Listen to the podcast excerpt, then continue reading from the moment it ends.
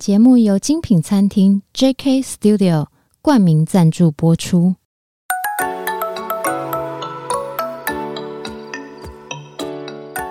创业是一种态度，你的创业有人懂，新手创业不懵懂，邀你一同前行，创业时代。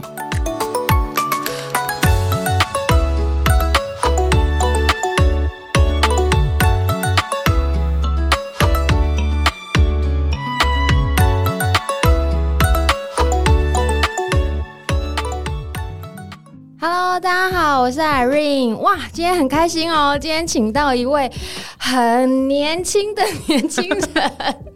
没有，没有，没有，没有。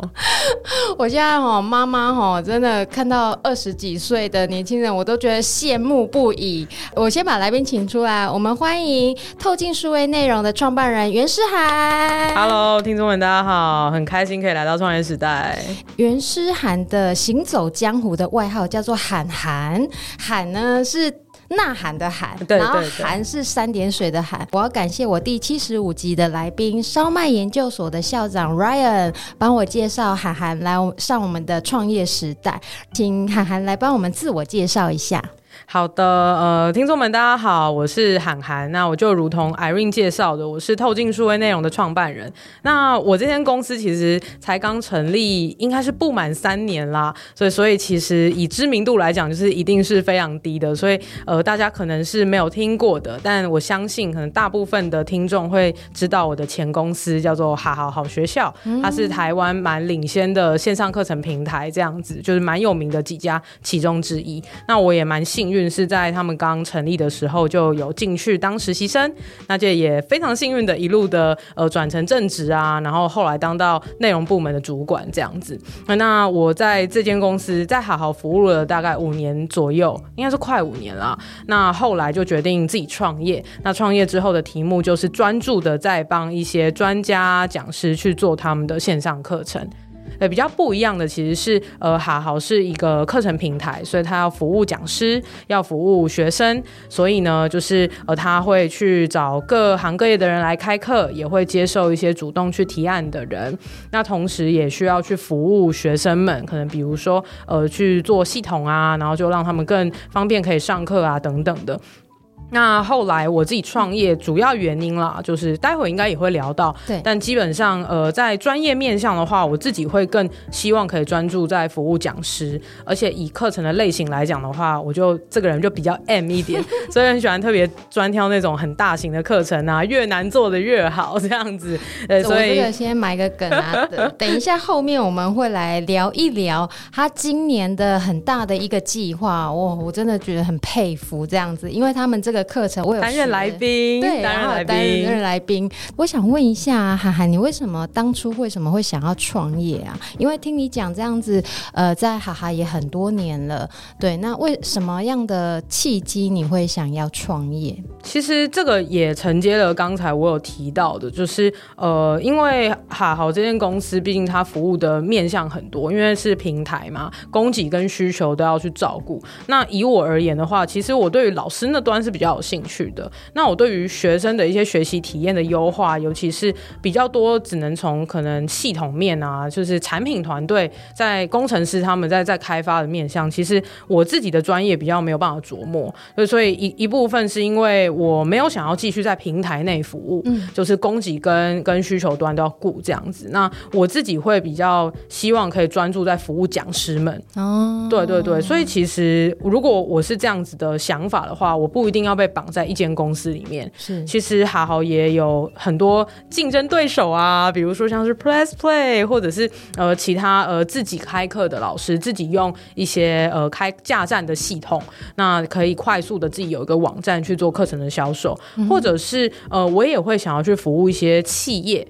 比如说，他们没有想要把课程卖到一般消费者的市场上面，他们是想要做很特别的、专属于这间公司才有的呃课程教育训练的内容，那我其实也会希望可以去服务到这些在企业里面的讲师，就是企业内训这样子。对，像比如说，呃，我今年度也有一个非常大的客户是台湾麦当劳，哦、那当然因为保密真的做的非常严格，所以我就没办法透露我做了什么主题。是，但呃，基本上是他们全球机密性的的培训的内容。那过往都是很仰赖呃内部的员工这样一个传一个，甚至是手把手的带领。哦、那他们今年度就呃非常想要把它变成系统化的数位课程，所以我我也觉得能够服务到这样子哎、欸、非常知名的全球企业，然后去接触到他们内部那么机密性的东西，然后也挑战性很高，因为从来没有人把它变成线上过，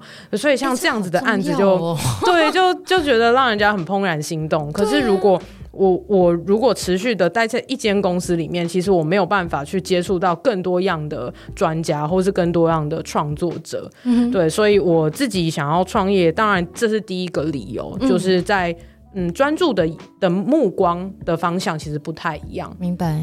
对对对，那另外一个理由，我觉得呃，回想当初啦，方便透露年龄吗？嗯？可以啊，可以啊，我今年二九，这样，所以你就是最衰的 这个岁数 不是说逢九必衰吗？没有，你今年大发好不好？明年更发，希望我陈年吉言，陈 Irene 吉言了，希望希望。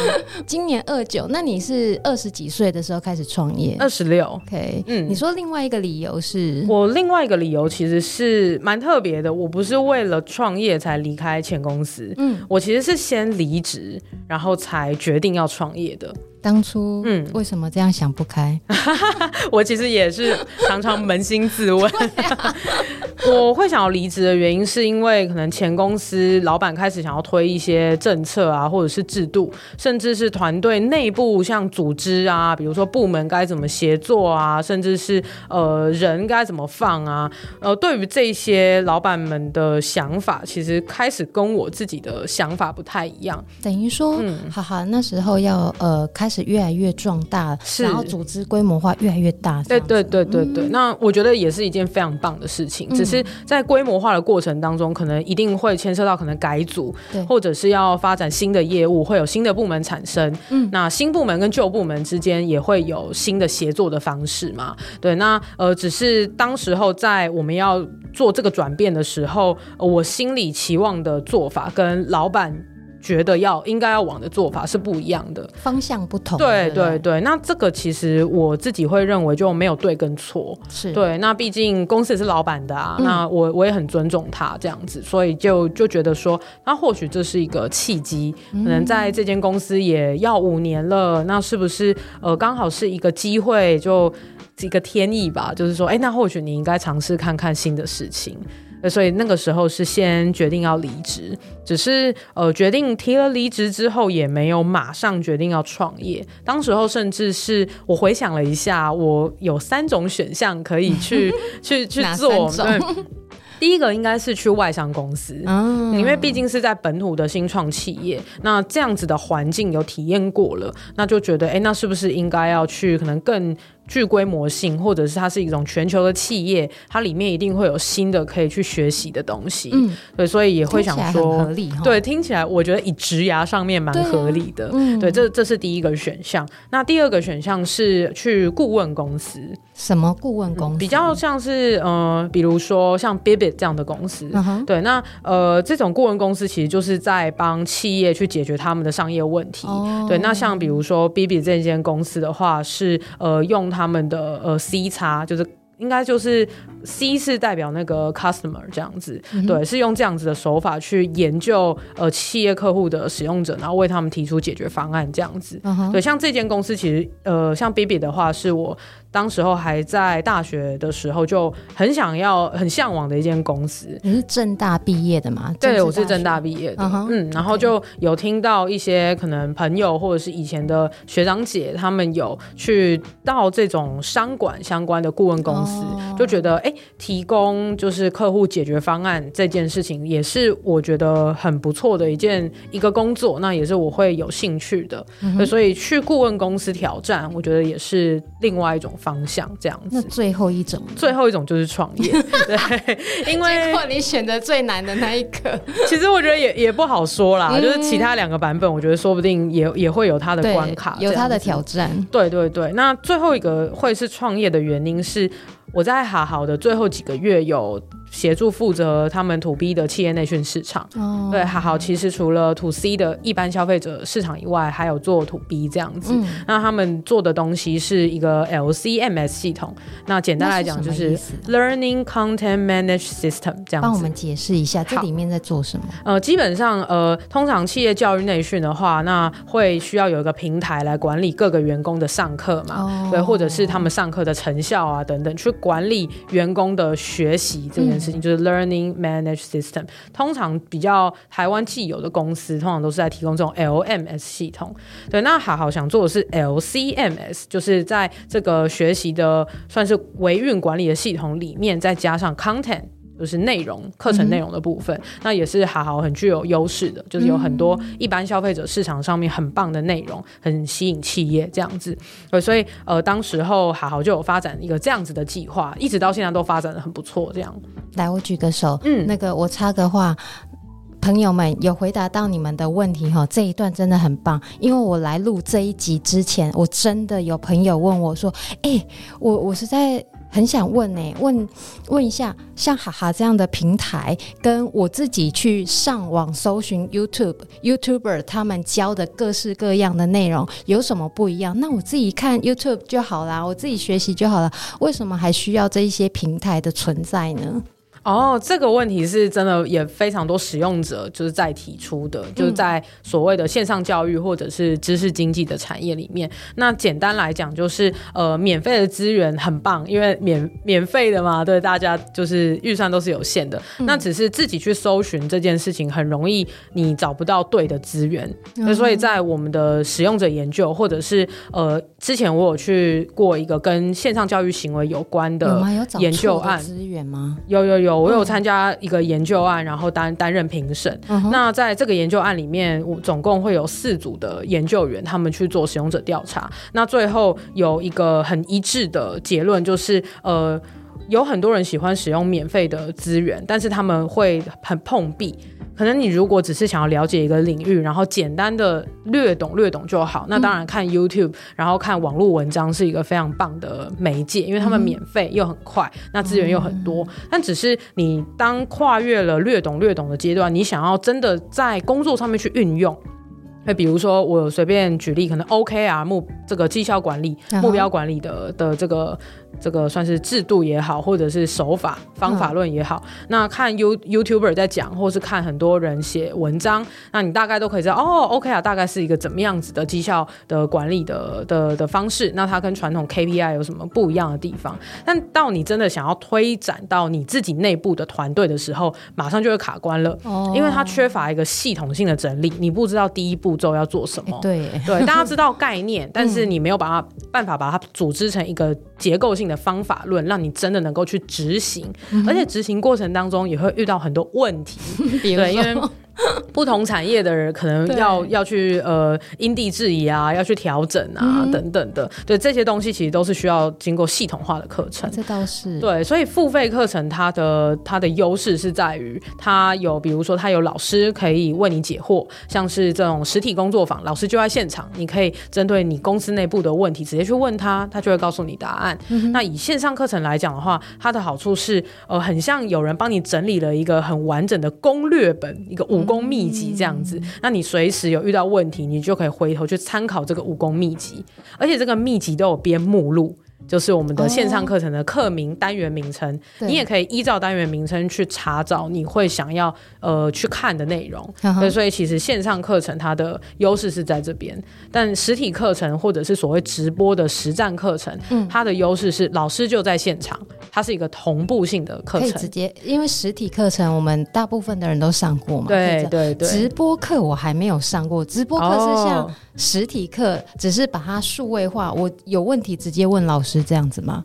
因为直播课这个是你也做过，直播课我自己有做过，只是我还没有到能够帮人家做的这个地步。所以，但直播课基本上就是呃，大家比较常听到的疫情时代远距教学，嗯，对，很多小学老师啊、国中老师都改成远距教学、哦、啊，这其实就是所谓直播课这样。那那直播课就大家到一个直播间，比如说 Google Meet 或者是 Zoom、嗯、或者是呃。那个 Microsoft 叫做 Teams 这样子，嗯、那大家就可以开启你的呃视讯镜头，那老师就会打出一些像白板一样的工具，那我们可以在上面透过数位的方式去讨论，嗯、然后老师也会带领。去做教学这样子，嗯、对。那像这种比较同步式的课程，无论是直播也好，还是实体，真的能够见到面也好，它的好处就是老师讲完课之后，可能会有一些小组讨论，嗯、那老师可以及时点评，那也可以在课后的时候去问老师你自己的状况，他可能可以给你克制化的解答，这样子。这是线上课程这样子的付费教学产品没办法做到的，因为线上课程毕竟是一个录播录好的影片，嗯、那呃因为人可能。可能学员人数众多啊，所以其实呃很多很厉害的老师他们也很忙，没有办法呃无时无刻的都回来回复问题。嗯，对，所以这个大概是呃一些付为什么人要付费去购买知识产品，嗯、跟呃可以。可以就在网络上面做免费的学习，这最大的差异应该就是，呃，省去你很多摸索的时间。太好了，这一集我对我朋友有交代了，我也用了。哦，原来是有 有听众许愿，对，有听众许愿，太好了，太好了。对呀、啊，这一集有回答到那个听众的问题。天哪，我们有产出价值，太开心了。太好了，太好了。对啊，因为大家会真的，你如果没有这样子讲的话。我我如果没有像我以前最早最早我没有买过呃付费知识的话，我也会觉得哦，我网络上查就好啦，嗯，我 YouTube 看一看就好啦，反正这么多人在教，我为什么要付钱？所以现在才会有像雨后雨后春笋般的有这么多的付费资讯的呃课程，对不对？对，因为其实现代人的一个特色就是时间越来越少嘛，没错，对，所以就是呃能。付费去买一个被审核或者是被严谨的制作过的知识产品，这也是一种效率的体现。这样子，嗯、对，因为像我自己的话，我也是那种很追求系统化学习的人，所以我对对对，因为时间很少，毕竟创业者，对，所以嗯、呃，我最喜欢的就是我付一笔钱，然后我得到一个系统性的做法，嗯、我可以直接带回我的公司这样子。你刚刚有讲到最后一个 To B 创业的原因。对你有什么影响啊？那我们就就回头来讲这个部分好了，因为刚才有说在呃好好的最后的一段时期，有协助他们去发展 To B 的这个项目。那呃在发展的过程当中，就发现说哦，因为好好想要做的是一个有系统又有内容的一个解决方案。对，那呃在这个推展的过程当中，业务可能就常常听到呃 To B 的这些教育内训的人资，就是 HR 们，他们就会说哦，那除了你这个很棒的 LCMS 系统。以外呢，那你可不可以去帮我们内部的一些高阶主管，或是内部的讲师来制作数位课程？嗯，因为这个其实也是一种需求嘛。对，他其实同时会有想要外部的很棒的内容来进来做教育训练的这个教材，但是同时企业内部也有专属于他们的一些呃技术，那他们是希望可以把它做成也是线上课程哦。但在呃我。还在好好的那个最后一段时间，其实他们比较想要先专注发展 LCMS 这个路线，嗯、所以这些 HR 们的需求就有一块没有被承接到，就是所谓内部讲师的委托案件。嗯、所以我就看到这么多的需求，没有人去接应，我觉得很可惜。那我就觉得这应该是一个商机才对。欸、你好聪明哎！没有啦，我觉得是太天真，因为我就看到了有这么多的需求，那我就只是简单的去搜寻了一下现有的解决方案。嗯，我觉得现有的解决方案都比较停留在可能绿幕，然后做的比较像 DVD 那样的比较传统的形式。哦、那它比较不是呃现现代人的乐听习惯的影片。现代人乐听习惯其实比较需要刺激。比如说，比如说刺激，呃，可能会有可能定时就会出现字卡弹出来啊，哦、然后会有音效，会有转场，嗯、那或者是投影片的视觉的整理，那什么样的物件应该要先出来，图表的整理，那其实这比较符合现代人的学习习惯。哦，你所谓的刺激是指这个？那像以前就是我们放个 DVD，然后就一个老师在那边从头讲到尾。对对对对，对，以前比较像这样。对，以前比较像这样子。嗯、对，我就顶多就配上简报，可是简报也比较不会动。就可能四后面的大字报呢，有点后面的那个白白板，对不对？对，有点像那样在写这样子。有些是那样子，嗯、对。那有些甚至是投影老师的简报，然后那张简报可能会五六分钟都是同一张。天哪，我好了解啊，怎么这么有年纪？就就觉得就是啊，就是内容很知、嗯、知识本身很棒，但是。嗯非影片非常无聊，这样子就是不符合现代，真的不符合，嗯、不符合。现在大家就是喜欢节奏很快啊，然后像 YouTuber 都会就有很多综艺的那种字卡弹出来，嗯、然后让大家觉得哦吓一跳，然后也会把注意力可以抓回来这样子。哦、对，所以我那个时候就发现哦，原来现有的解决方案停留在那么早的阶段，哦、就觉得那或许可以，真的是一个这么愚蠢的，对，愚蠢的评估这样子。嗯、对，那。那个时候就有这三种选项，就是要不要去外商，或者是去试试看顾问公司。那第三种就是自己创业。可是我想要问一下，你说天真跟愚蠢的评估，是因为你有遇过什么？创业之后你有遇过什么样的困难吗？还是你马上就觉得说，天哪，我当初怎么会这样想？有有有有有，就是呃，我觉得在需求面向，我当初的判断是正确的，嗯，只是我没有想到这一个市场它既有的一些。算是竞争关系，或是内部已经形成的一些合作关系，是我没有去想到的。什么意思？比如说，嗯、呃，可能一些大企业他们已经采购了 LMS 系统，就是这个学习的管理系统。嗯、那这些系统商们都会附带。可能会有一些比较便宜的呃内部讲师录影的服务。哦，对，所以其实这对于大企业来讲，他们可能供应商就是同一个，他可能也比较不会想要额外的再把这个录影的部分切出去给一个才刚成立不到一年的小公司。哦，对，所以在公司的知名度。这个这个部分跟跟还因为刚创业不久，然后也还没有太多的作品，嗯、以及其实他们内部本来就跟供应商有一些呃既定的合作关系等等，这些其实都是我创业初期没有去想过的。哦、对，所以其实要打入 To B 这个嗯。呃算是内训委托制作的市场是不容易的。嗯哼，好好可以去接到这样的需求，是因为好好有名气，嗯，对，好好的品牌，对对对，所以呃，以我来讲，就完全不是同一个状况的。对，所以当时候呃，其实创业之后的前前半年，马上就发现了，就是很难打进这样的市场。我去做了很多提案，但是提案都没有成功。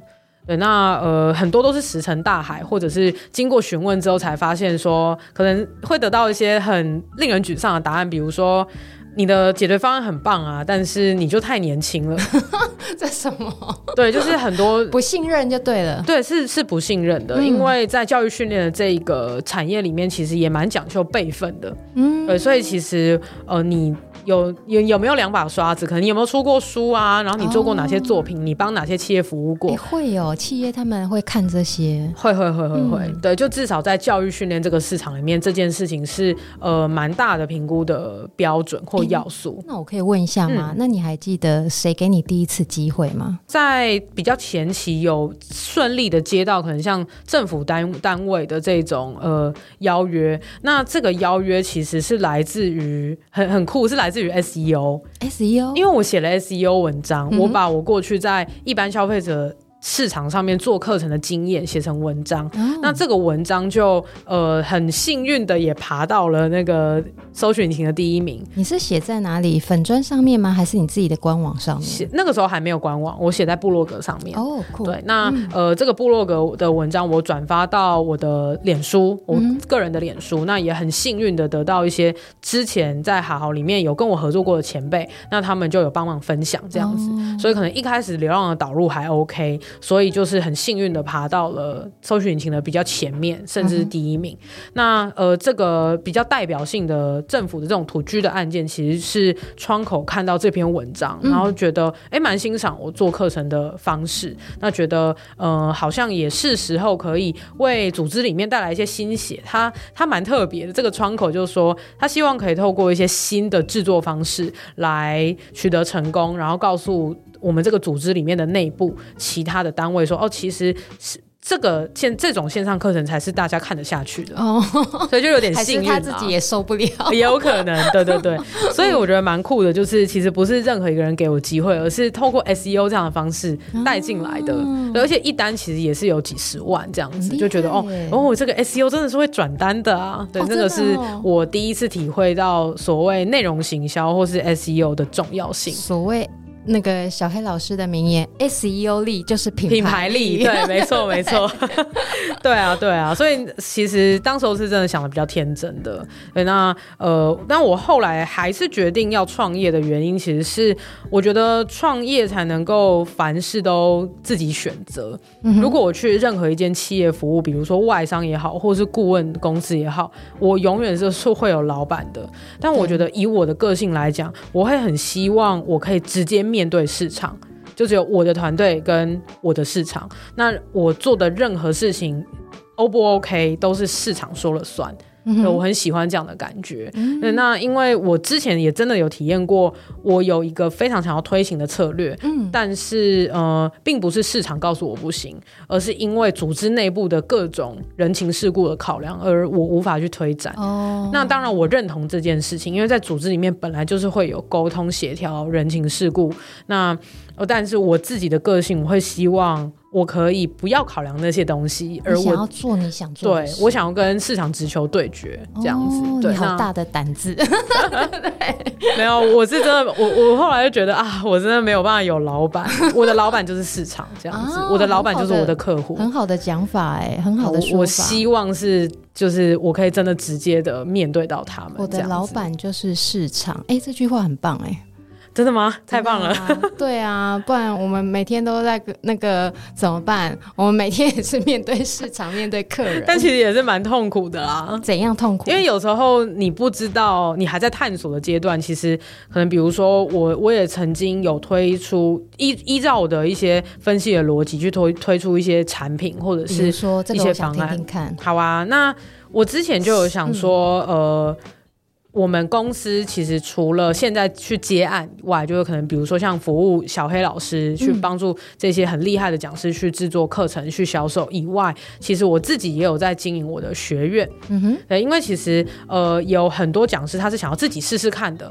他没有想要付那么多的金额去找制作团队，他想说，哎、我自己可不可以自己来学习？那我自己录录看影片，那自己去经营我的知识的知识产品。我觉得这也是一个很棒的方式。嗯，那很多人就会想要来学习，说那怎么做线上课程，或是怎么把自己的专业萃取成课纲啊，这种比较有结构的系统化的方法。那我就有推出一些呃教学的产品，是在教这些人怎么去做课程。哎、等一下。这个这个逻辑，我我思考一下，嗯、因为这听起来很像是你培养你的竞争对手，哎，这样这样对吗？嗯，我这样讲不太算，不太算，比较像是我降维打击了这个市场。嗯，嗯，简单来讲是，呃，我有提供一个帮人家做课程的服务。对，那如果大家都如果我做的不错，口碑好的话，那大家应该都会想要委托我嘛。对，但是其实我没有想要赚那么多，或者是说我。并没有想要让自己的团队那么累哦，oh. 所以其实我是专注直接大的案件、大型案件。Uh huh. 那一些小型案件，其实呃是以机会成本来讲的话，不太合理。因为我做了很多小型案件，但是呃我却把那些时间就是。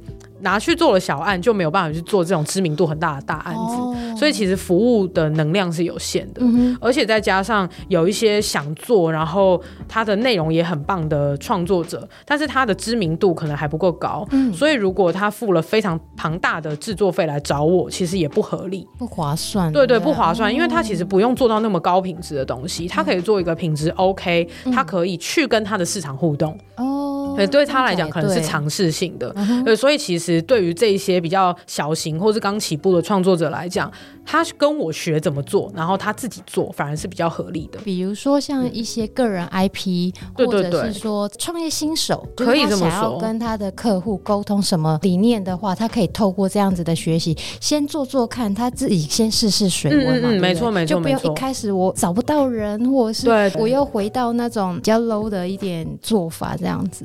对，因为如果是刚起步的，像比如说个人品牌好了，或是自媒体，对，那他们可能都会，如果是知识型的自媒体的话，那他们也会想要透过教学这件事情来变现，我觉得是一件非常合理的事。只是如果他还刚起步的话，他是没有办法把他的课卖出几套的。嗯哼，对，因为这毕竟是需要经过累积嘛。我都我都会说，知识变现就会是因德值变现。你过往在这个领域里面帮助了多少人，去无私的分享了多少你的知识跟专业，你最终累积起来这一群用户就会是你的铁粉。那铁粉最后就会转换。Oh. 对，那如果这个路径还没有经过几年的话，那其实你现在去割就已经太太就割韭菜就割得太早了。对，简单来讲是这个样子。明白。对，所以其实有很多呃小型的创作者，或者是刚起步的个人品牌啊、自媒体、知识型自媒体，那。他们其实比较好的方式，应该是自己学怎么样做课程，然后去做比较轻量、尝试性的，那继续累积他的专业的信任度。有点像我们看电影有那个分级制度，对不对？有点类似，对。所以其实不需要付到那么多钱，他也没有想要付那么多钱来找我的人，他就应该要有一个比较低配版的解决方案。嗯，很好。对，所以我就把我的教课或者是我做课的逻辑做成另外一堂课程，然后卖给他们这样。假设我是小学生，我就不要一下子听大学生的课啊。对对对，有点类似这样的概念。嗯哼哼。I love you。您好，欢迎光临。美食、葡萄酒、法式手工甜点，具品味与自在的餐厅氛围。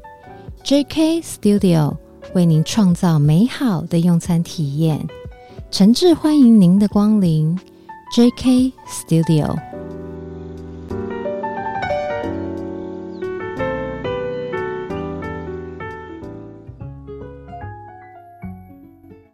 涵涵，我们刚讲的是小的，呃，比如说比较像新手啦、个人 IP 啊这种小的知识型的课程。现在我们来讲讲大的，你今年很大的一个计划案之一，小黑老师的课，我真的真的很佩服你，谢谢，就真的不敢当啦。我觉得我在这个过程当中，真的自己也学到非常非常多东西。对，因为我呃，我是先访问商脉研究所的校长 Ryan，那知道电商结构。学这堂课，那也是因为认识小黑老师的关系，然后我才发现说，哇，有一个人专门在做知识萃取，这个可不可以跟我们讲讲，你是怎么把小黑老师脑中的脑汁变成这么有结构性的教材？其实“知识萃取”这四个字，我觉得就是讲的有点太高大上了。嗯、对，那其实它简单来讲就是一个访谈的过程。访谈，对，是访谈的过程。那简单来讲会分成四个步骤，这样。首先，第一个我会帮老师去先聚焦主题。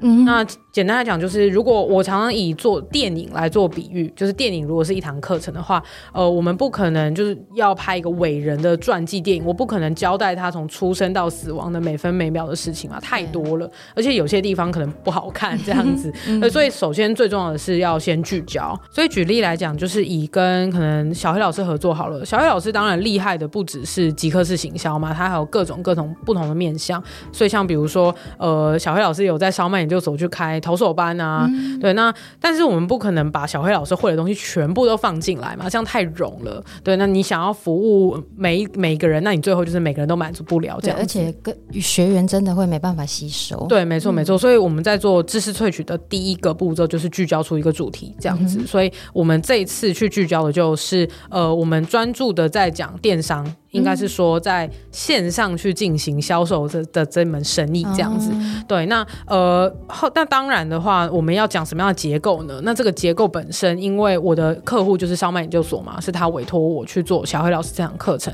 那我们当初有个目标，就是把小黑老师他在教的很庞大的极客式行销，全部都浓缩变成这一门电商结构学这样子。对，很很厉害，因为我我也自己有进去。那个课程里面看，我从我先从第一章节到最后一章节，我先浏览一遍标题，然后内容，然后我再去看第一遍，因为我自己的设想是我要全部看过三遍，我应该才会，你知道吗？对啊，这个。还蛮难的，因为那个内容真的很扎实。你你后来第二步你怎么做？嗯、呃，我先讲完呃聚焦的部分好了。好，对，聚焦主题，那当然即刻式行销这件事情也很广嘛。那我们到底应该要用什么样的维度或是场景再进行切分？我觉得这个时候也蛮感谢商办研究所校长的，他那个时候就有个想法，他说呃以电商老板或者是这堂课程的目标族群来讲，如果用呃产品的生命周期这件事情去做沟通的话，应该。是一个不错的切角，因为大部分的人可能会想要去呃推广他们的有一个 idea，他们有个新的产品要上架，或者是新产品上架之后，我怎么样继续的让它业绩销售冲到巅峰？那甚至是它已经到成熟期、高原期了，我怎么赶快的帮我的呃品牌找到下一个金鸡母？所以我们就想说，哦，那或许用产品生命周期这件事情来去做框架，来去做聚焦，会是一个好的方法。那这个生命周期呢，也也很像一种。层层叠叠的结构，所以这个时候也很感谢我们呃电商结构学这次的行销操盘团队叫黄金种子，他们也把原本最初的这个概念，那当然我的产品做出来之后，他们就赋予了一个这么美的名字叫电商结构这样子，取得很好哎、欸，对，我也觉得取得超好，听说他们写了一百个名字，然后最后才决定是这个，我觉得超棒的，因为这个电商结构学这五个字很好记，然后切中主题，而且就是让人家觉得听起来也有气势。是哦，对对对，对，对，我觉得在市场上是非常棒的名字。对，然后这个就是聚焦主题的部分嘛。嗯、那再来第二个部分的话，就是课程定位。嗯、那通常课程定位，我们会去帮老师设想一个，你希望上完这一门课的人，他可以实际做出什么样子的行为，或是做出怎样的结果？怎么说？对，那呃，通常大部分的人在规划课程的时候，他可能不会想到说，呃，我要真的带我的学生完成某一件事。嗯，比如说他真的能够去把他的产品运用这一套行销的工具去。铺铺到各个不同的服务接触点等等，这个可能是一种目标的的写法，这样子。嗯、那很多人在写课程的时候会犯的一个毛病是啊，我觉得如果要谈这个电商结构，我一定要谈什么什么内容。嗯，他们只心里想的是内容，就跑掉了。对，跑掉了。他们其实心里并没有学员，哦、但其实我们所有的课程规划都应该从学员最后到底要做出什么事情来设想。那叫什么？以终为始。对，以终为始这四个字对于知识萃取来讲非常重要。嗯，对，因为很多讲师他们在规划课程会卡住，或者是最后课程膨胀，原本想要做两个小时，最后做成五个小时等等。哇，那不得了。对，都是因为他们想的是，哎，我应该要讲什么比较合理？哦。但其实他们要想的应该是学生他最后到底要完成什么事情？角度不同。对，如果跟学生最后要完成的成果无关的，其实你都不应该讲。哦，对，那些东西其实也对，对，因为 less is more 啊，学生学习是很累的嘛，嗯、那我们其实不用塞给他一些他不需要的知识，那这个其实是我们在做知识萃取里面是蛮重要的环节，因为通常老师都是会讲太多，讲不完，那我的角色就会是告诉他哪些应该要留下来，哪些应该要挑掉，这样子。嗯、对，那定位其实最重要的就是先把这个目标定出来。嗯，那呃，在以电商结构学来讲的话，呃，我们也非常强调实作性，所以在这这门课程里面，我们就有做十四张工具表单，是可以让学生直接去使用的。比如说，我们有一个环节在教呃每个月的行销计划的主题，那我们真的就有提供了一套完整的方法，去让大家去写九个步骤，那完成一份一纸一张纸就可以完成的行销企划。那这个行销企划就可以直接让它用在可能后后下呃下一个月或下下个月。月的，我现在就在做这件事，辛苦了，辛苦了。而且我是真的把呃看完那个小黑老师这堂课之后，我就真的把那个下载下来，然后开会的时候直接跟我们的呃呃同仁这样子，对，就直接讨论。而且我。我不夸张，我现在真的是在讨论下个季度的东西。哦，太棒了！我就跟我的伙伴讲说，以后我们就是用这个表单，你这样我因为我们有两家店嘛，假设以后我们有三家店、四家店，哦、都是用这个表单，大家就会统一，哦，真的真的没错没错，大家的视觉感就会一样，然后不会说，因为我们主管还是会有调店的呃轮调的时候，那不用说哦，我我我到了。第一家店有第一家店的表格，第二家店有第二家店的表格，那。我就是让他们统一，就是照着小黑老师跟你们这样子的规划下去做。哦，太好了，是是使用者见证是吧？就是直接这样子做比较快啊。没错，反正我都你们都已经帮我萃取好，这就是你刚刚讲的效率，对吧？对，没错，就是效率。然后这个其实我觉得也很感谢 Irene 的回馈，因为你刚刚提到一个是对于一间有规模的企业来讲的话，像你会有不同的店，嗯、那店跟店之间不同的员工应该怎么样有一个共同的语言去做沟通？我觉得这也是一。一套有标准，然后有系统的教育训练教材可以去辅助到的，因为只要有分店就会有轮调的问题，是是是，才不会说哦，这个 A A A 店的主管这样教啊，B 店的主管是教另外一套，没错。对，那这样子轮调的时候，呃，同仁可能也会觉得无所适从，这样子，对对，哇，太棒了，感谢回馈，好开心哦，我自己也很开心学到啊，马上就拿来用，太棒了，太棒了，所以这就是课程定位的重要性。嗯，像比如说这个行销企划的话。就会是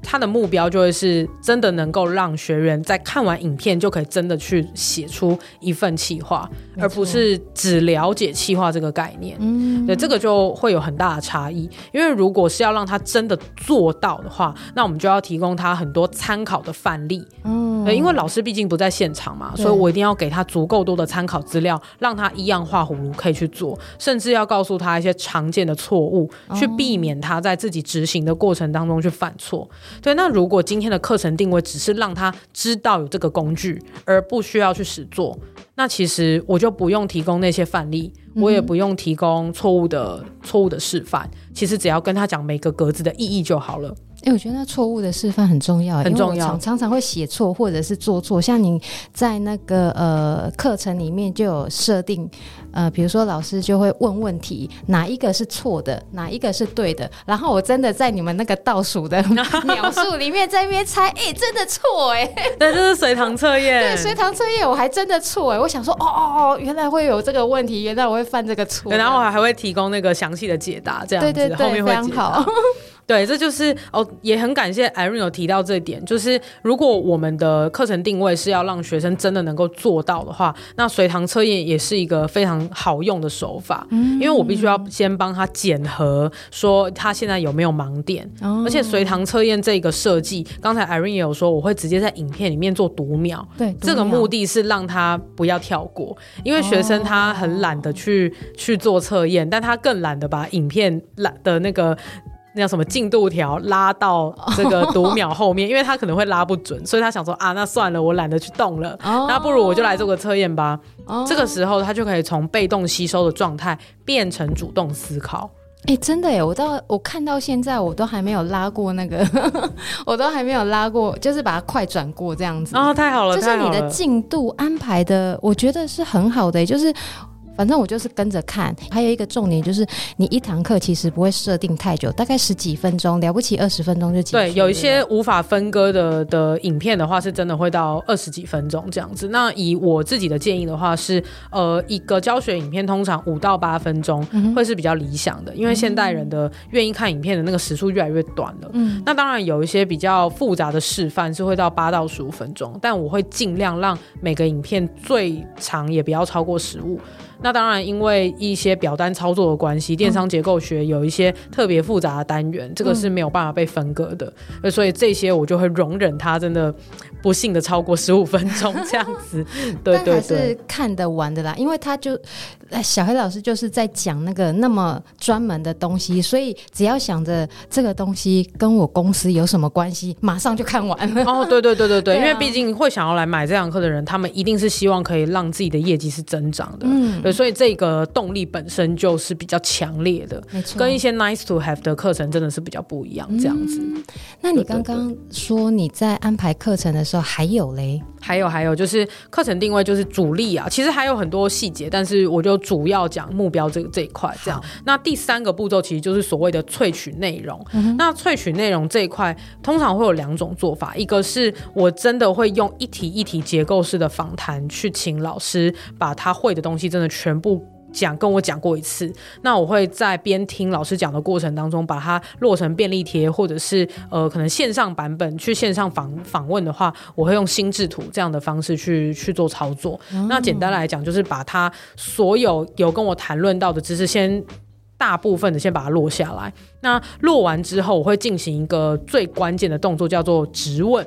嗯，因为其实会需要知识萃取的的专家，他们大部分的状况是他们讲的步骤不够细，嗯，还有他们的定义不够清楚，是不是？因为他们觉得这很理所当然啊？对对对对，而且对于他们来讲，就是真的跟呼吸一样自然了，所以他会觉得哦，那个定义我觉得好难哦。对，他会讲一个很模糊的定义，嗯，然后他就觉得他自己讲到点了，因为其实他知道那个感觉是什么。哦，可是对于学生来讲，如果你没有给他清楚的边际的话，他很难去执行。行，没错。对，所以我今天也有稍微整理了一下，呃，可以分享给听众的一些我质问的方法。好啊，我叫 HD 高清提问法。HD 高清，对，HD 就是那个高解析度影片嘛。Uh-huh. 对，那我的想法就是透过这个提问法，你可以让任何的知识变得很高清，这样子看得更清楚。那 H 就代表了好，这样子。嗯、那所谓的好，就是我都会去问老师，或者是去看老师的这一些知识内容里面哪些步骤讲的不清楚。因为 how 是执行的方法，嗯，所以我去看所有的执行的细节，哪些地方是没有办法清楚到让我的学生达到目标的。嗯哼，比如说，呃，当时候在做电商结构学的时候，小黑老师他有有一个点是说，哎，应该要去持续的关注转换率，达到一定的程度。这是他原本的原话，这样子、oh. exact words。因为我萃取的素材其实是参考他原本有一个呃五十个小时的极客式的行销的实体课程的影片，这样子。听说你看了几次？我看了五遍，五十九个小时。对啊，对啊！天哪！我跟大家讲，那一堂课非常难。那一个那一堂课是呃，等于是老师在培养老师的课，对不对？算是算是可以这么说，对，顾问式的课程这样子是真的是蛮困难的。Oh、你看了五遍，对啊，我真的是都会背了这样子。那我就从这个二手资料，就是一个有旧有的影片里面，就有去萃取出一些架构这样子，嗯、所以其实就省去了老师从头到尾跟我讲过一遍。嗯，那呃，当我有取得了这一句话，就是哎持要持续关注转换率的时候，我就用 how 这个提问去思考。哎，那我自己。如果当老板，然后在关注转换率这个点的时候，我要如何关注啊？如果我不知道要达到多少的话，那我怎么关注它？嗯、所以我就知道说，哦，这个地方还不够高清，我就要去提问。哦、所以我就有问小黑老师，那老师就有说，哦，那基本上就是全球平均一 percent 这样子。全球哦，难怪我在那个影片里面，影片里面有。对，这就是我萃取出来的细节这样子。哦、然后还有一个是，比如说我们在写那个 persona 人物志的时候，嗯，以原本的老师的那个五十九小时的影片里面的的教法是哦，你要写出一个是叫消费者在购买产品的时候会重视什么，会考量什么，这范围很大哎、欸，对，范围很大，所以其实如果我们去思考。呃，那执行细节的时候，你真的要下笔，会发现没有一个方向。对，所以我就知道说，哦，这里还要再 HD 高清提问。那你，你怎么问？我就问说，那呃，老师实际上要你如果要自己写这件事情的时候，那你会从什么角度去思考？嗯，我们应该怎么找到消费者会重视的东西？嗯，对。那当然，有些老师听到这个 Q 就能够回答了。那有些老师可能他真的因为太厉害了，像小黑老师他真的太厉害，那是他的直觉反应，所以他一开始可能听到我这个提问的时候，他会没办法回答。嗯哼，所以我的做法就会是，那那老师你可以跟我讲个案例吗？嗯，对，那那个时候他跟我举的例子就会是说，哦，那像比如说可能以聚餐用的餐厅好了，嗯，那呃消费者会重视的可能就是交通跟停车啊。对，那如果是开在白沙湾或浅水湾的餐厅，那消费者在意的可能就是风景啊。或者是呃店里面的摆设好不好拍照啊等等的，可不可以带猫狗啊什么？对对对对对，所以我就听到老师讲了这个案例，那我就从这个案例里面再归纳出他的逻辑，嗯哼，所以我就再思考了一下，然后跟老师说，哎，那老师，所以你这里的逻辑是不是会会从产品的特色去延伸，他的消费者会在意什么？嗯、因为聚餐用的餐厅跟白沙湾的餐厅其实都是餐厅，嗯，那只是特色不一样，一个是专门在可能市区，然后是聚餐用的，哦、那一个是可能在郊区，然后它是一个旅游用的，它是一个出游使用的餐厅，差很多。对对对，所以我就有问老师是不是有这样的逻辑，他说哦，对啊，对啊，对啊，这样子。所以再去归纳出其中人物志的那个呃客人的属性，就对。就不会说像我们很比较粗浅的，只是哦，我回答说我的客群是三十五到四十四岁这种，老师说比较客粗浅的客群，对不对？嗯。对，算算是这样子。对，那只是我的做法。我的做法通常都是，如果我没有办法直接问出一个老师执行的逻辑，嗯、我会请他跟我讲多一点 case，哦，然后我再从 case 里面去归纳这些。比如他跟我讲了五个 case 好了，那这五个 case 有什么共同点？哦，对，比如说还有另外一个共同点，就是呃，我有观察到老师会去思考消费者在真实使用那个产品或服务的时候，他会有的行为。比如说，比如说在白沙湾餐厅的人会有什么样的行为？一直拍照，嗯哼，对。那在聚餐用的餐厅，大家前往这个餐厅的时候，可能会有什么行为？可能要找找交通方式啊。然后因为是聚餐用，所以可能一次约了六个朋友，那这六个朋友都会需要知道交通方式，或者是可能大家会问要不要停车这样子。嗯，对。所以这些就是在使用产品跟服务的时候，它实际上会产生的行为。哦，对，所以才能够去挖掘到说，哦，原来他们在意这些东西。所以就归纳出呃。Persona 人物志这这个部分，这样对，就是 persona 人物志里面的其中一个，嗯、叫做在购买的在购买产品的时候，消费者会重视什么？那去写的方式是一，你从你的产品特色去延伸，消费者会在意什么？二，你要去思考你家的消费者在用你家产品的时候，他会有的行为，可能可以先列出来，嗯、列完之后，你再去找一些共同点，这样子。嗯、对，所以这样子经过这样子的萃取之后，其实就比当初的哎，去直接要他写下消费者重视什么，就是更加的清楚。真的哎，对对对，就是他的他又更高清了一点，这样子。哦、对对对。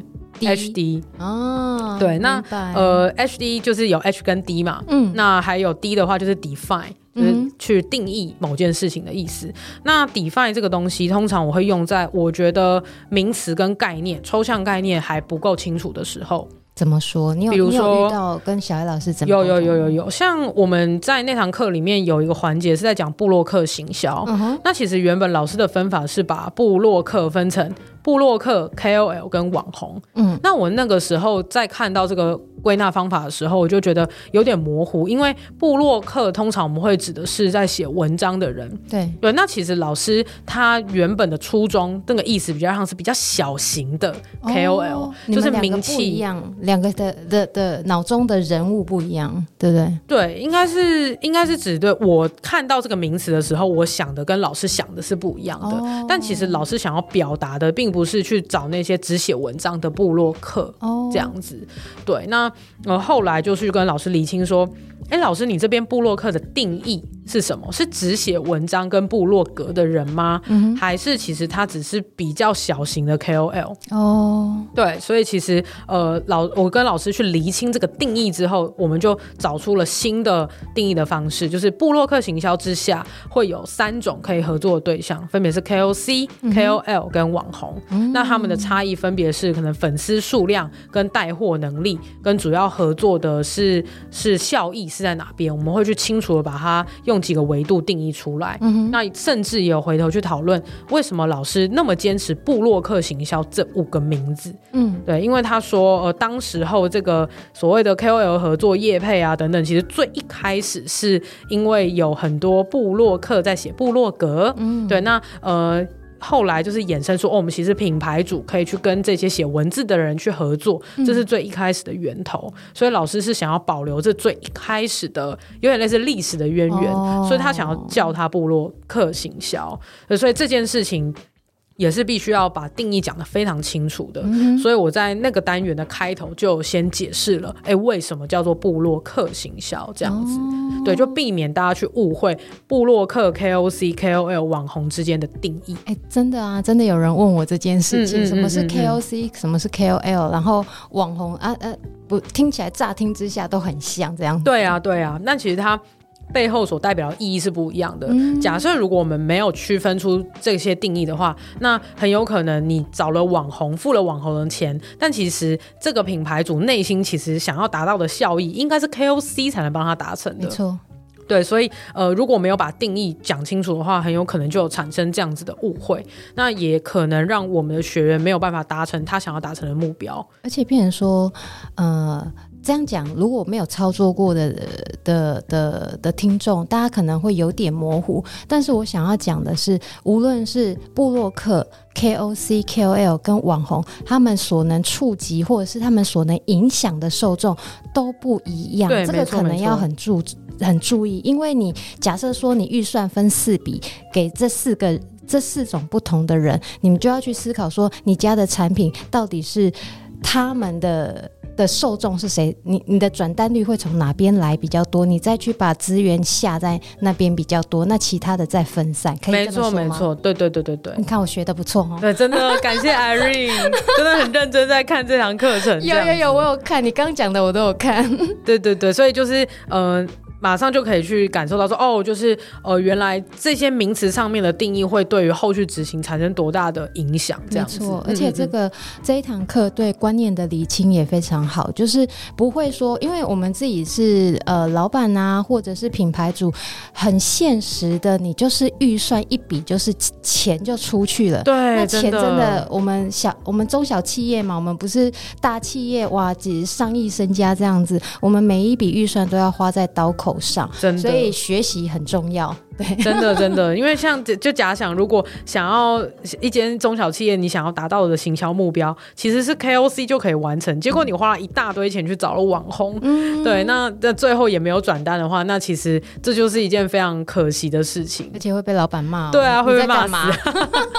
对啊，对啊，所以定义这件事很重要。所以我会觉得，在萃取的过程当中，其实呃，最重要的应该不是把知识点给拿出来，因为拿出来并不难。只是你有没有厘清到需呃消费者或者说我们的学员在真的执行的时候，他会需要用到的细节的资讯。没错，对，这个其实才是我们萃取的核心，就是所谓 HD 高清提问法这样子。嗯，非常好哎、欸。对，那那当然最后一个步骤就是知识点要去排顺序嘛。所以那排序这件事情，其实它会有所谓教学逻辑，嗯、我们什么样子的内容要放前面，什么什么样的内容要放后面。那我们可能会考量到的是，会依照我们学员或是真实的从业人员在做这件事情的顺序。怎么说？就比如说，呃，如果我们在下广告，就有一个。既定的顺序，比如说五个步骤好了，嗯，那我们在教学的时候就尽量顺着真实执行的顺序，哦，这样的话其实也会比较呃让他好去去去做执行，嗯，就直接联动到实物这样子，嗯，而不是说我们在教学的时候教五四三二一，那他真的要做的时候是一二三四五，对，那这样就会 对就会整个完全反过来。哦，所以其实教学的顺序的排定其实相对是我觉得是比较没有那么难的，通常是按照常理就可以了。哦。哦，对对对，那他唯一要去判断的比较像是呃我的自己的做法啦，我可能会真的是把同比较同类的东西放在一起，嗯，那放完之后，我可能会去思考的是。有没有一些是要打破分类，然后会让消费者更好去执行的？那这个其实也没有所谓的标准答案，你就是不断的尝试而已。嗯。对，所以我觉得知识知识的排序这件事情比较不是一个，嗯、呃，我会去特别琢磨的地方，因为它真的相对没有到那么难。嗯、最难的还是知识的中间的知识点提取跟去做 HD 高清的质问这样子。欸、那个你我这样听你讲，刚刚那个 HD 高高清提问法真的很重要哎、欸，真的超重要，它是整、啊、整个。知识萃取里面最关键的东西哦，难怪。对对对，因为其实你课程定位，呃，也不难，你只要知道你要去定位，而且你有依照一个方法，比如说我会用一个量表去去去做那个学生应该要有多熟练的一个定位，它是一个量化的目标这样子。但这个目标其实是你知道这个工具就做得到的。可是，呃，中间的那第三步骤，就是你怎么样去质问老师，然后问出那些细节，其实才是呃最难的关键。因为你要问的让老师舒服，嗯、而且你还要找到哪些地方该问。那问出来的资讯是不是你要的？这个也是要去及时去反映的。欸、问的让老师舒服这件事情很厉害，很重要。我都不太敢问他问题，我都怕问错那个北漂恭维，然后就是问错问法。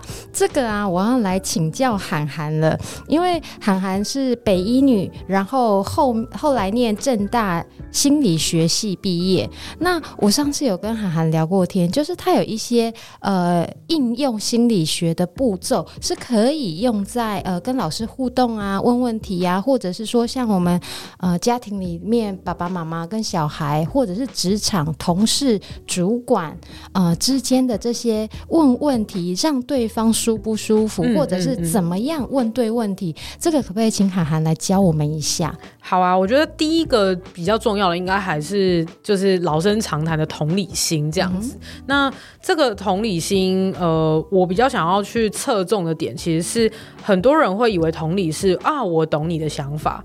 但其实，呃，同理应该是我可以尽量的从我的生活或人生经验里面去试图的了解一个人现在的感受跟一个人现在的想法，但同时你也要很清楚的知道那是你自己的揣测，可以帮我们举例一下吗？呃，我最喜欢举例的就是，呃，我以前在念心理系的时候，会用一句话一一段话来形容这个过程，是呃，同理就好像是你能够。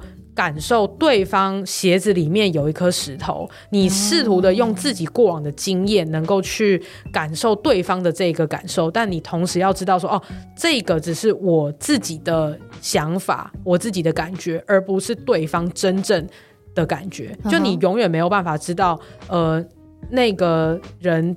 现在对那个人的脚现在是什么感觉？就是鞋子里面有一块石头，这是什么感觉？但你可以试图的用哦，你以前可能也有遇过类似的状况，那个时候的想法，这样对，那也有可能对方是舒服的，所以就是你是没有办法去去知道说啊，我一定懂你的想法。对，我觉得只要知道这件事情，然后并且提醒自己。哦，同理其实不是我知道对方的感受，而是我试图的用我自己的理解去理解对方的感受。我觉得这件事情光是知道跟提醒自己就很重要了。嗯，因为很多呃很多，比如说课程计划好了，在跟老师合作的过程当中，他会用一些语。语句，比如说，哦，老师这边我知道你就是想要这样教，对不对？或者是老师我知道这边可能要这样这样这样教，对不对？那这个时候，我觉得就是一个危险的提问，因为毕竟说老师我知道。你你可能就是怎样怎样，这样子是危险的提问。我觉得这是危险的提问，因为老师毕竟是某一个领域的专家，哦、那你毕竟只是一个教学领域的专家，不能说只是啦，就是我们是不同领域的专家，所以你绝对不可能变成老师那个领域的专家的。就像我跟小黑老师，老师就是行销的专家跟电商的专家，嗯、我是制课的专家，所以我是凭什么指手对他指手画脚说老师你应该这样教？哦，对，因为我毕竟真的不是行销的专家，那怎么办？那要怎么问？所以这个时候我就会一直的去提醒自己说，我不能帮老师做决定，这是老师的课，我只是一个来辅助他的人。所以我的的工作是要提出可能的状况，请他来帮我做决定，或是请教他，他对于这个我观察到的问题有什么想法。比如说，以刚才 HD 高薪提问的那个那个 case 来讲的话，嗯、我就不会直接跟老师说：“哎、欸，老师，你这里你应该要写出转换率才对。”就是这个其实有点太指手画脚了。哦、那这个就有点？我都跟我老公这样直接讲话，难怪我们会有吵口角，这样子危险哦。对，因为对方就会觉得你在质质疑他，虽然你真的是在做质疑这个动作，是但是怎么把它变得漂亮？我就会跟老师说：“哎、欸，老师。”假设我是这一段落的学员的话，我会很想知道说，我会知道要哦，好，老师你要叫我去关注转换率。那以学员来讲，他会不会是更需要一个标准？Uh huh. 我会用这样子问的方式去问他。嗯、uh，huh. 对，因为我。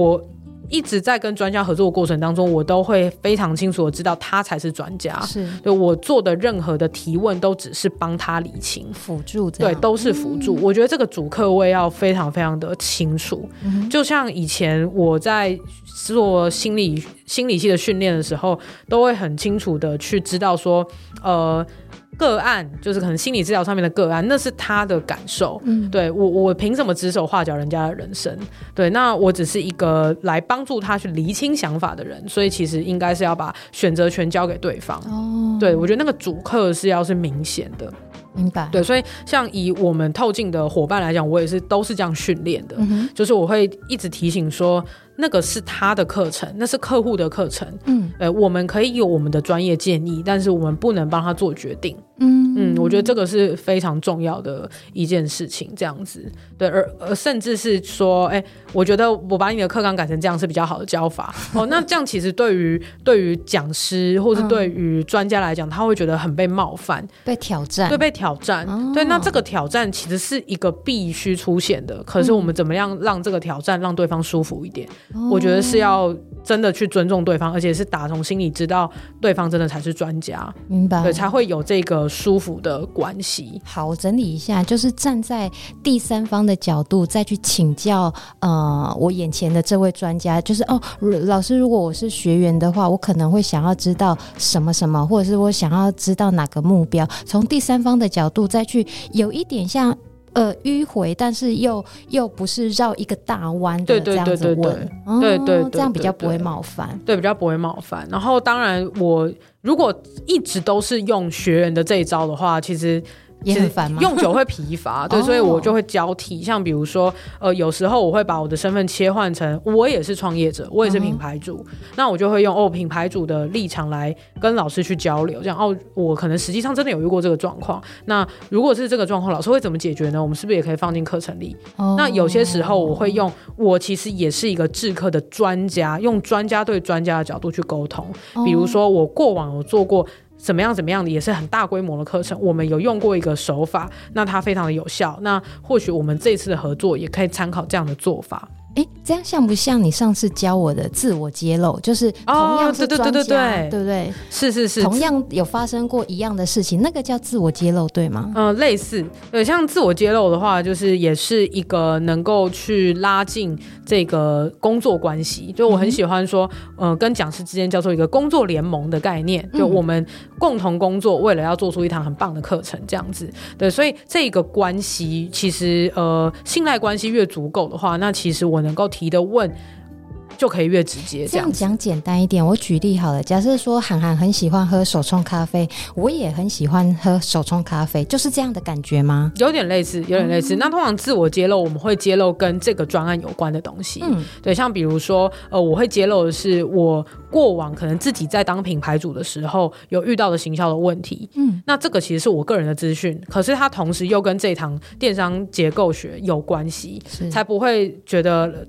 就是说，哦、呃，我们在合作，但结果你怎么一直在扯你喜欢喝什么东西，或者是你喜欢吃什么？就是跑题的，对，不可以跑题，哦，不可以把说我以前不太相关的工作经验再拉进来讲，这样是不好的，对不对？对，因为他会不知道说你干嘛揭露这件事情，哦、对，一定要揭露跟对方有关，或是跟这个专案有关的。是，那像举例来讲，如果这个时候我在跟客户讨论课纲的过程当中，他主动提起说。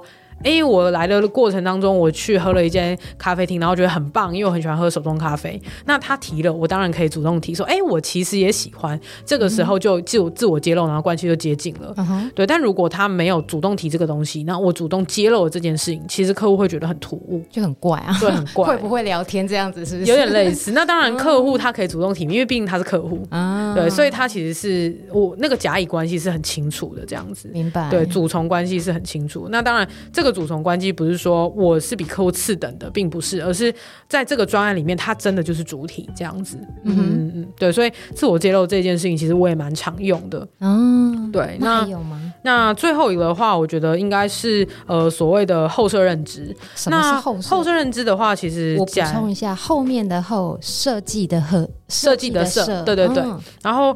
认知这件事情，基本上是指我们在接收资讯、跟思考、跟运用我们的所学、运用我们的资讯，这些其实都是呃认知。所以，就像听众们现在你在听这一集《创业时代》的 Podcast，你在透过你的耳朵接受我跟 Irene 在分享的内容，这个其实就是你的认知。嗯哼，对。那所谓的后设认知，就是比认知再高一层，有点类似一个监控的机制，有一个机制在监控你的思考。嘿，很这样很难欸。所以，所以比如说，清楚一点。所以就是呃，以认知来讲，我刚才有说嘛，你现在在听我们的 podcast，在接收我跟 Irene 讲的东西，这个叫做你的认知，是对。那如果你听到了，可能涵涵讲了一个东西，你觉得没有很认同，或者是你觉得哎、欸、奇怪，真的是这个样子吗？这个时候你就是在用后设认知，因为你在思考你的思考，哦、你在思考你听到的东西对不对？这个就是后设认知，就已经在想了，了，对，就已经在思考你自己接收到的东西。后设认知就是已经在想了，对不对？对，没错，就是你在。接收资讯的同时，你又有在监控你接收的资讯对不对？嗯，或者是呃，你有在去呃想说你现在的想法对不对？哦、对，我们有些人会这样子啊，比如说我们在思考，比如说明年的行销，明年的行销计划要怎么做？嗯、那你在思考这个行销计划的过程，你就是在用你的认知。哦、可是你同时也会想说，我这样子规划对不对？嗯哼，对，会不会有其他更好的做法？这个就是后设认知，哦、对，你在思考你的思考。学到了，这叫后设认知。对，叫后设认知。哦、所以其实我刚才分享的 HD 高薪提问法，它其实就是后设认知。哦，对，只是在当人在自己规划课程，或是你在规划，比如说企划也好的时候，你其实常常会限于你自己的思考，嗯，你很难去启动你的。